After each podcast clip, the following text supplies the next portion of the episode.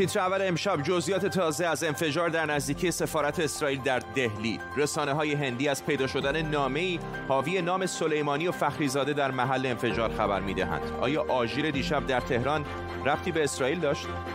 دیدار کنت مکنزی فرمانده ستاد فرماندهی مرکزی ارتش آمریکا با وزیر دفاع اسرائیل و گفتگو درباره آنچه تهدیدهای منطقه ایران خوانده شده.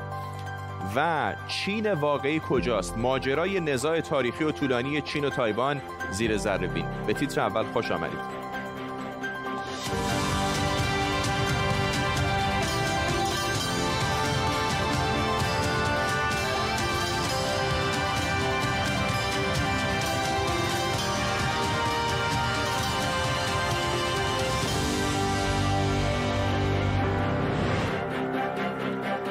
سلام به شما. ماموران واحد ویژه ضد تروریسم پلیس هند همچنان در حال تحقیقات در محل انفجار در نزدیکی سفارت اسرائیل در دهلی هستند. گزارش شده نامه‌ای در نزدیکی محل انفجار پیدا شده که در اون به نام قاسم سلیمانی و محسن فخریزاده اشاره شده. زن نقش داشتن ایران حالا جدیتر شده و قرار تیمی از اسرائیل به هند برند همزمان دیشب در تهران صدای آژیر قرمز در غرب تهران بسیاری رو نگران کرده. اظهار نظرهای مقامات ایران تا این لحظه مبهم بوده. ادعاهایی هم در مورد پرواز جنگنده های اسرائیلی بر فراز آسمان ایران مطرح شده. هرچند ایران اون رو تکذیب کرده. در طول برنامه به کمک تیمی از کارشناسان و خبرنگاران از نیویورک تا تل این خبر و خبرهای دیگر رو دنبال می‌کنیم. پیش از همه بریم به تل همکارم بابک اساقی از این شهر به ما پیوسته. بابک چه جزئیات بیشتری می‌دونیم در مورد انفجار در نزدیکی سفارت اسرائیل در دهلی. در ابتدا خبری که دقایقی پیش در سامانه والا نیوز یکی از سایت های معتبر اسرائیل انتشار یافت که بی رفت هم به این خبر نیست بگم و اون این هستش که این سامانه خبر داد که در یک واحدی به نام واحد 400 در سپاه قدس تأسیس شده که وظیفه اون انتقام گیری از اسرائیل و ایالات متحده در خارج از کشور هستش. واحد 400 که در, در سپاه پاسداران و سپاه قدس قرار داره. افرادی در اون هستن که پاسپورت های خارجی دارن و وظیفه اونها عملیات در خارج از ایران هستش. و در همون رابطه باید گفتش که منطقه‌ای که سفارت اسرائیل در هندوستان در آن واقع شده در قلب دهلی نو بوده که انفجاری دیروز اون را در یک قوطی نوشابه که مواد منفجره به صورت بسیار ناشیانه قرار داده شد منفجر شد. ولی آنچه که چراغ قرمز ها را در اسرائیل روشن کرد فرداد نامه ای بود که در کنار این بمب پیدا شد و در اون نام فخریزاده و قاسم سلیمانی اومده بود و از انتقام گیری سخن رفته بود. در فوریه سال 2012 یک موتور سوار در دهلی به یک اتومبیلی که یکی از وابستگان نظامی اسرائیل در اون قرار داشت بمبی چسبوند که در اون این وابسته نظامی کشته شد و از همانجا هم هستش که اسرائیل به این مسئله بسیار با نگرانی نگاه می‌کنه و امروز خبر رسید که مأموران موساد اسرائیل به هندوستان خواهند رفت و در رابطه با پژوهش و تحقیق در رابطه با این بمب گذاری به پلیس هندوستان کمک خواهند کرد. همچنین آقای نتانیاهو پیامی برای نخست وزیر هندوستان فرستاده و از او خواسته که به این مسئله به طور جدی رسیدگی بکنه. ممنونم از تو بابک اساقی خبرنگار ما در تلاویف دیروز کنت مکنزی فرمانده ستاد فرماندهی مرکزی ارتش آمریکا یا همون سنتکام و وزیر دفاع اسرائیل بنی گانتس درباره آنچه تهدیدهای منطقه‌ای حکومت ایران خونده شده گفتگو کردند. روزنامه جروزلم پست گزارش داده که این اولین دیدار بین دو طرف از زمانیه که اعلام شده سنتکام مسئول هماهنگی‌های نظامی آمریکا درباره اسرائیل و کشورهای منطقه است. سولماز شریف همکارم از نیویورک با ماست با جزئیات بیشتر. سولماز فرداد علاوه بر اینی که گفتین اولین دیدار یک مقام رسمی آمریکایی از اسرائیل بعد از به روی کار آمدن دولت جدید هم هستش. همزمان با سفر فرمانده سنتکام به اسرائیل وزرای دفاع دو کشور هم تلفنی با هم صحبت کردن و وزیر دفاع اسرائیل خلاصه ای از حرفهایی که در این دیدار و گفتگوی تلفنی زده شده در حساب توییتری خودش نوشته. وزیر دفاع اسرائیل گفته که در رابطه با رفتار خصمانه ایران برخورد با بلند پروازی های هسته ای ایران و تامین امنیت نظامی منطقه صحبت کردند. وزیر دفاع آمریکا هم در حساب توییتری خودش نوشته که در این گفتگوی تلفنی تاکید کرده بر اتحاد نظامی دو کشور و حفظ و تامین کیفیت نظامی اسرائیل. همطور که می‌دونید لوید آستن وزیر دفاع آمریکا که یک ژنرال چهار ستاره آمریکایی هم هستش به تازگی به وزیر دفاع شده و در همین پست که پیشتر هم فرمانده سنتکام بوده وزیر دفاع اسرائیل در همین پست توییتریش از او به عنوان همکار قدیمیش یاد کرده و از خوش آمدگویی بهش ابراز خورسندی کرده. ممنونم از تسول ماز شریف خبرنگار ما در نیویورک. مسئول امور ایران در دولت بایدن حالا تعیین شده رابرت مالی همین دیروز هم با مقامات ارشد وزارت خارجه سه کشور اروپایی عضو برجام یعنی بریتانیا فرانسه و آلمان درباره توافق هسته‌ای با ایران گفتگو کرده. اما از همین حالا مخالفان موافقانش سفارایی کردند. موافقان نامه نوشتن و از انتخاب اون به این سمت پشتیبانی کردند و گفتن این انتخاب می‌تونه باعث تنش زدایی بشه و حتی به بهبود وضعیت حقوق بشر در ایران هم کمک کنه. مخالفانش میگن که اون در پی سازش با جمهوری اسلامی بر سر برنامه هسته‌ای و در نتیجه موضوع حقوق بشر در این میون نادیده گرفته میشه و این روی کرد به تقویت حکومت جمهوری اسلامی منجر خواهد شد. حالا ببینیم رابرت مالی کیه. نیویورکیه پدرش از یهودیان مصر بود و روزنامه‌نگار و فعال سیاسی چپگرا. مالی چند سالی از کودکیش رو در فرانسه گذروند و بعد در سال 1358 به همراه پدرش به نیویورک برگشت. بعد از تحصیل در دانشگاه یل دکتراش رو در رشته فلسفه سیاسی از دانشگاه آکسفورد گرفت. در دانشگاه هاروارد هم با باراک اوباما هم دانشگاهی شد. بعد از اون با شورای روابط خارجی همکاری کرد و در دوران ریاست جمهوری بیل کلینتون به عنوان مسئول امور حقوق بشر در شورای امنیت ملی آمریکا مشغول به کار شد. سال 1376 هم دستیار رئیس جمهوری در امور مربوط به عرب و اسرائیل شد. بعد از دولت کلینتون رابرت مالی به اندیشکده‌ای به اسم گروه بحران بین‌المللی رفت. موزگیری هاش باعث شده بعضی اون رو به عنوان حامی حماس و مخالف اسرائیل بشناسند. در سال 1387 وقتی مشاور ستاد انتخاباتی اوباما بود رسانه ها درباره ملاقات های محرمانش با رهبران حماس خبرهای منتشر کردند که به کنارگیریش منجر شد اما در دوره دوم ریاست جمهوری اوباما بار دیگه به شورای امنیت ملی برگشت. در سال 1394 مالی مذاکرات محرمانه اولیه برای توافقی را شروع کرد که بعدا به برجام منجر شد. بعد از دولت اوباما رابرت مالی برگشت به همون گروه بحران بین‌المللی و ریاستش رو بر عهده گرفت. این یک نمونه از کارهای این گروه درباره برجامه. حالا که دولت ترامپ از برجام خارج شده ایران فعالیت های هسته‌ای خودش رو افزایش میده یا به تنش در منطقه علیه آمریکا و متحدان شدت میبخشه. در این صورت آمریکا دو راه حل داره. یا با ایران وارد جنگ بشه که منطقه رو بیشتر از این دچار تنش می‌کنه یا با ایران توافق کنه که در این صورت برمیگردیم به پله اول. نهم بهمن ما هم که جو بایدن اون رو به سمت مسئول امور ایران منصوب کرد. آرش عزیزی پژوهشگر تاریخ در دانشگاه نیویورک و مریم معمار صادقی فعال سیاسی هر دو از آمریکا با ما هستند. خانم معمار صادقی با شما شروع می‌کنم. میدم که شما مخالف هستید با انتصاب او. مخالفت شما از چه وجهیه؟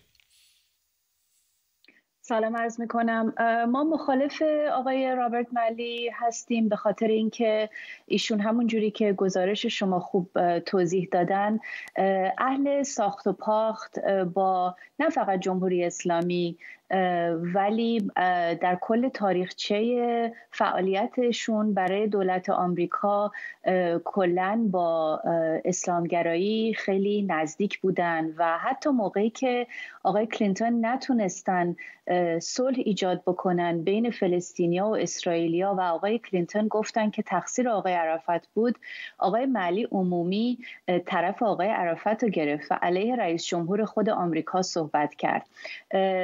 برای اسد همه جور فعالیت کرد پشت صحنه که در از جنگی که باعث مرگ صدها هزار بیگناه شد باعث نشه که این ساخت و پاخت با جمهوری اسلامی شکل نگیره و اون ساخت و پاخت باعث شد که اون جنگ سوریه هم خیلی وحشتناکتر بشه. ما در از خلاصه نامه که علیه انتخاب ایشون نوشتیم حرفیه که آقای فریدون فرخزاد زدن که بزرگترین خائنا به مردم ایران و آینده آزاد مردم ایران اون چیزی که حقشون هست کسایی هستن که خودشون رو روشن می‌دونن روشن فکر می‌دونن ولی با این حکومت با جمهوری اسلامی یکی میشن. آیا آرش عزیزی خیلی ها دارن این انتقاد رو مطرح می‌کنن که او بیش از اندازه با حکومت های مثل حکومت جمهوری اسلامی مدارا می‌کنه. ببینید اصلا بحث مدارا نیست واقعا. بحث مذاکره هست و بحث دفاعشون از مذاکره است. من افتخار می‌کنم که نامه رو با کسانی امضا کردم مثل گروه جی استریت که از یهودیان لیبرال طرفدار اسرائیل در آمریکا هستن و بسیاری چهرهای دیگه. واقعا این خندهدار هست. ما فکر کنیم یکی از مهمترین دیپلمات های آمریکا در این همه سالها طرفدار اسلامگرایی و جمهوری اسلامی و بشار اسد بوده. یک جوری توهین به واقعا آمریکا هست. این گونه نیست. آقای مالی یک دیپلمات کارکشته با تجربه و طرفدار دیپلماسی دیپلماسی هستن و طرفدار راه مذاکره و در واقع دوری از جنگ و ستیز که در چهار سالی که آقای ترامپ سر کار بود هیچ نتیجه مثبتی در بر نداشت و مردم آمریکا هم به حضور میلیونی خودشون در صندوق های رای رد کردند این راه رو. و ما به این دلیل از آقای مالی حمایت می‌کنیم. اگر من یک لحظه فکر می‌کردم آقای مالی طرفدار جمهوری اسلامی یا مخالف حقوق بشر در ایران هست. بحث نیستش که طرف داره بحث اینه که مدارا می‌کنه. یعنی خیلی ها نگرانن که موضوعاتی مثل موضوع حقوق بشر رو دیگه به خاطر بحث توافق هسته‌ای چشپوشی کنه. ببینید چنین چیزی نخواهد بود. موضوع حقوق بشر رو ایشون پیش خواهد بود. در همین گروه بین‌المللی بحران که بودن مگر در زمان جنبش های اخیر آبان و دیماه و اینها مگه این گروه بیانیه نداد؟ مگه این همه نقض حقوق بشر در ایران رو محکوم نکرد؟ متا این چیزها حرف ببینید بیانیه دادن راجع به حقوق بشر کار راحتیه ولی اینکه شما در دیپلماسی چگونه این رو بتونید پیش ببرید اون اون جایی که مسئله دشواری هست واقعا سیاست هایی که به اصطلاح دولت بایدن ارائه می‌کنه در این زمینه رو باید ببینیم چه خواهند بود. ولی یادمون نره چهار سال روی کرده کاملا متفاوت از به اصطلاح مدارات توسط آقای ترامپ. به بهبود حقوق بشر کمک نکرده. فکر نمی‌کنم کسی بتونه بگه وضع حقوق بشر امروز در ایران در حکومت آقای خامنه ای امروز بهتر از چهار سال پیشه خانم معمار صادقی پاسخ شما چه است؟ در چهار سال گذشته دولت ترامپ چه دستاورد حقوق بشری داشت که الان نگرانید که اون توسط آقای مالی از بین بره؟ مهمترین دستاورد این هستش که مردم ایران در این چهار سال گذشته می‌دونستن که دولت آمریکا پشتشون هست.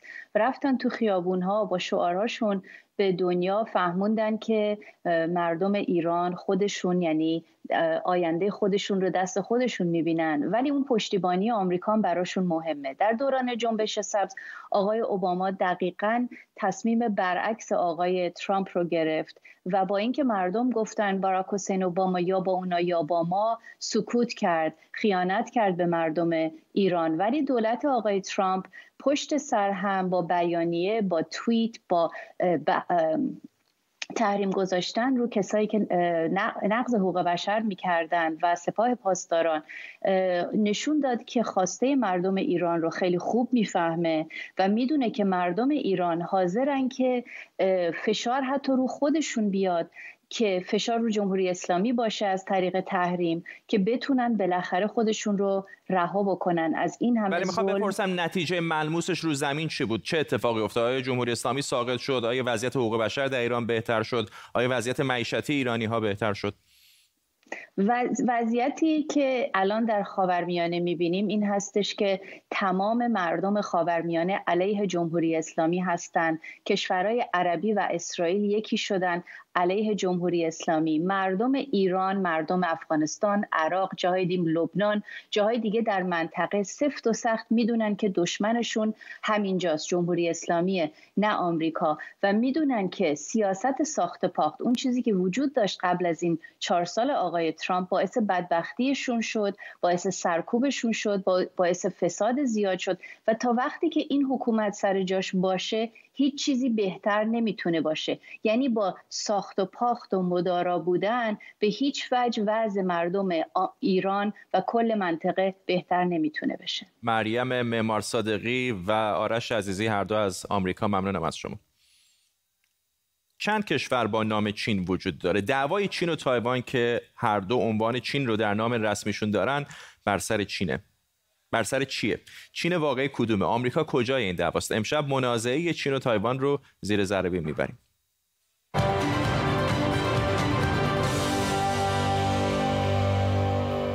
سه روز بعد از اسباب کشی ترامپ از کاخ سفید 13 هواپیمای جنگی چین وارد حریم دفاعی تایوان شدند. اتفاقی که روز بعدش با 12 جنگنده یک هواپیمای گشت دریایی و یک هواگرد شناسایی تکرار شد. پکن میگه تایوان یه تیکه از جمهوری خلق چینه که یا با زبون خوش و یا با زور باید به چین برگرده. تایوان اما خودش رو یک کشور مستقل می‌دونه. اما سوال اول اصلا جمهوری چین یا همون تایوان چیه و چرا توی عنوانش چین داره؟ این گاه شمار به سوال اول ما جواب میده. سال 1912 سلسله چینگ سقوط می‌کنه.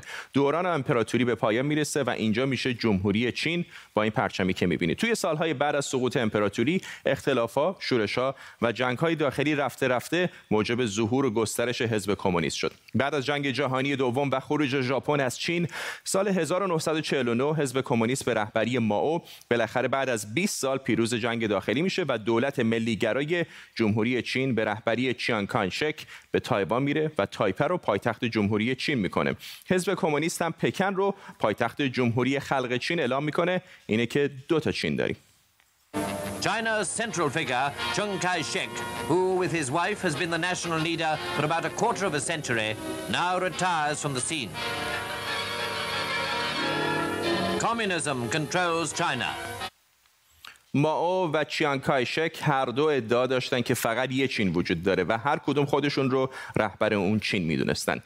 چیانگ کایشک می‌خواست نیروهاش رو بسیج کنه و دوباره برگرده به چین و حکومت کنه. رویایی که رفته رفته بعد از آغاز جنگ سرد بین آمریکا و شوروی کمرنگ شد و حتی سال 1971 میلادی کرسی چین در سازمان ملل از تایوان به چین رسید و عنوان چین هم رسما متعلق به جمهوری خلق چین شد. الان فقط 15 تا کشور توی دنیا که تایوان رو به عنوان یک کشور مستقل به رسمیت می‌شناسن. حتی کشورهای اروپایی هم تایوان رو یک کشور مستقل نمی‌دونن. البته یک استثنا وجود داره در اروپا و اون واتیکانه.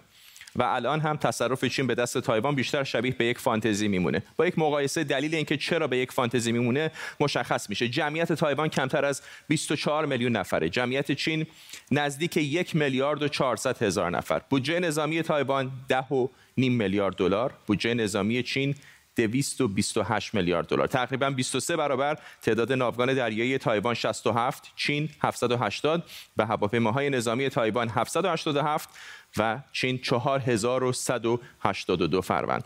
سوال دوم پس دعوا بر سر چیه؟ خب بعد از مرگ چیانگ کایشک تایوان به سمت دموکراسی پیش رفت و اقتصاد شکوفا شد. تولید ناخالص داخلیش رتبه 21 رو توی دنیا داره و یکی از پیشرفته ترین کشورها در زمینه فناوریه. سال 1996 اولین انتخابات دموکراتیک در تایوان برگزار شد و از اون به بعد ساختارهای دموکراسی در تایوان مرتب تقویت شدن. شاخص دموکراسی در تایوان 93 از 100 و اولین کشوریه که توی آسیا ازدواج همجنسگراها رو هم به رسمیت شناخته. و خب همه این ساختارهای دموکراتیک برخلاف نظام استبدادی چین و در واقع تهدیدی برای الگوی چینی محسوب میشه سال 1980 چین می‌خواست همون فرمول هنگ کنگ رو برای تایوان هم پیاده کنه یعنی یک کشور و دو نظام. تایوان پیشنهاد رو رد کرد اما سال 1991 هم اعلام کرد دیگه با چین در جنگ نیست روابط از حالت خسمانه رو به بهبود گذاشت. تا اینکه سال 2000 چن شویبیان شد رئیس جمهور و آشکارا از استقلال تایوان دفاع کرد. شست چین خبردار شد و سال 2005 قانونی تصویب کرد که اگر تایوان بخواد اعلام استقلال کنه چین با حمله نظامی هم که شده جلوی این کار رو بگیره. رئیس جمهوری بعدی تایوان به دنبال این بود که روابط تایوان و چین رو البته بیشتر از طریق مراودات اقتصادی بهبود ببخشه. اما نتیجه شد اعتراضات تایوانی ها به نام جنبش دانشجویی آفتابگردان در سال 2014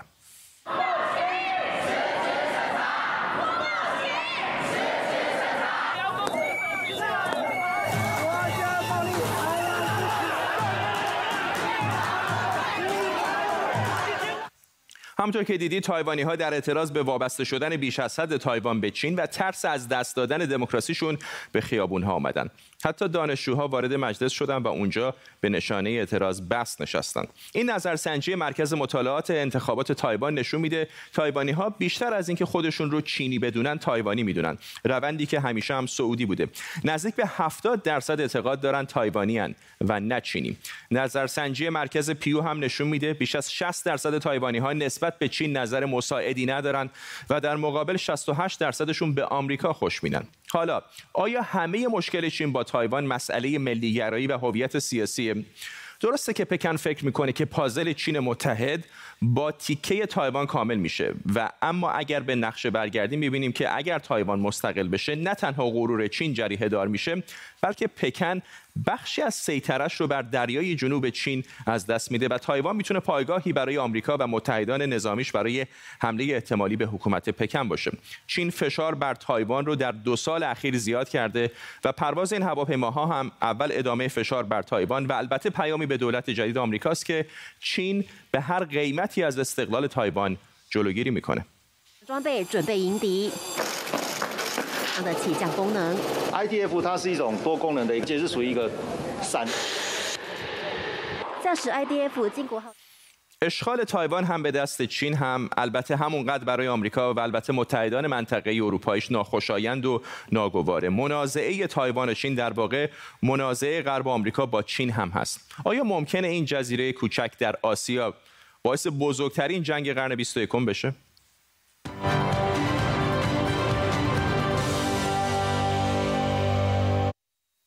خب تصاویر زنده داریم از آسمان مه گرفته لندن جایی که بحران کرونا همچنان بالا هست و اختلاف نظرها بین بروکسل و لندن هم بر سر اینکه چقدر از واکسن های تولیدی شرکت آکسفورد آسترازنیکا باید به اتحادیه اروپا منتقل بشه بحث و جدال بوده. حتی اتحادیه اروپا بریتانیا رو برای مدت کوتاهی تهدید کرد که ممکنه مذاکرات و در واقع توافق مربوط به خروج بریتانیا از اتحادیه اروپا موسوم به برکسیت هم تحت تاثیر همین عدم همکاری بریتانیا برای ارسال محموله های واکسن به اتحادیه اروپا قرار بگیره. با این حال دیروز بالاخره اتحادیه اروپا با همتایان بریتانیاییش به مذاکراتی مذاکراتی داشتن که نتیجه نهاییش به این ختم شد که بریتانیا قبول کرد که بخشی از این واکسن ها به اتحادیه اروپا به کشورهای اتحادیه اروپا صادر بشه. می‌دونید که بحث بحران واکسن در اتحادیه اروپا بحث جدی هست. اینجا در بریتانیا تا حالا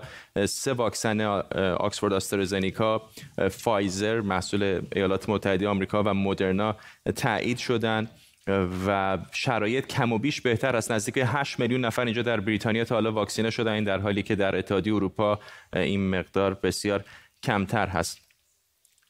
تصاویر زنده هم داریم دوباره از ایتالیا همطور که احتمالا در جریان هستید یک بحران سیاسی جدی هم ایتالیا رو فرا گرفته. رئیس جمهوری این کشور سرجو ماتارلا در تلاش هست تا مجلس این کشور رو متقاعد بکنه و همطور مجلس سنا رو مجلس در واقع سفلا و سنا رو متقاعد بکنه تا احزاب مختلف از به خصوص احزاب چپ با احزاب دیگه به توافقی برسن تا بتونن یک دولت با دوام در ایتالیا تشکیل بدن می‌دونید که به خاطر بحران اقتصادی و سیاسی و شرایط اقتصادی فعلی ایتالیا که طبیعتا بحران کرونا هم مزید بر علت شده تشکیل دولت در این کشور با مشکل روبرو شده. البته یک دولت موقت به رهبری جوزپه کنته در حال حاضر اداره امور کشور رو به صورت سرپرستی بر عهده داره اما دولت مستقری وجود نداره و رئیس جمهوری ایتالیا امیدوار هستش که بتونه با متقاعد کردن مجلسین ایتالیا یک دولت جدید تشکیل, بده. خب دو خبر کوتاه. کارت های بانکی بعضی از مهاجرین افغانستان در ایران مسدود شده. این مسئله که اولین بار هم نیست اتفاق افتاده باعث اختلال در زندگی روزمره این افراد شده. تعدادی در اعتراض به این اقدام در مقابل بانک تجمع کردند و خواستار رسیدگی به وضعیت حسابشون شدند. کسب شهروندی کشورهای امیرنشین حوزه خلیج فارس. اگر غیر ممکن نباشه خیلی سخته اما حالا امارات متحده عربی اعلام کرده که قصد داره راه کسب تابعیت رو برای گروههایی از افراد خارجی مثل سرمایداران و افراد نخبه و خانواده هاشون فراهم بکنه. البته در امارات متحده عربی در قدیم هم این امکان وجود داشت که کسب تابعیت بشه اما به شرایط بسیار دشوار کسانی هستند که 40 سال 50 سال در اون کشور هستند و هنوز نمی‌تونن تابعیت بگیرن. کشورهای حوزه خلیج فارس عموما همینطوری هستند که کسب تابعیت در اونها بسیار دشوار هست. اما امارات متحده عربی حالا تصمیم گرفته که بخشی دست کم از سیاست های مهاجرتیش رو آزادتر بکنه.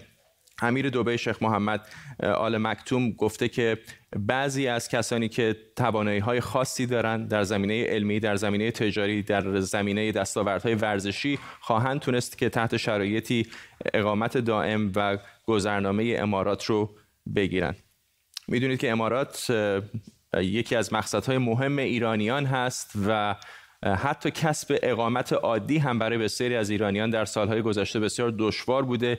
طبیعتا بسیاری از ایرانیان حالا این خبر مربوط به احتمال کسب تابعیت رو با جدیت دنبال خواهند کرد. شرایطش کاملا هنوز مشخص نیست. این فقط اعلام اولیه هستش که دولت این کشور کرده و نخست وزیر این کشور شیخ محمد بن راشد آل مکتوم در توییترش گفته که کسانی مثل پزشکان بسیار موفق دانشمندان و صاحبان کسب و کار می‌تونن تحت شرایطی اقامت و گذرنامه امارات رو به دست بگیرن. به این ترتیب می‌رسیم به پایان تیتر اول امشب. تا برنامه بعدی بدرود.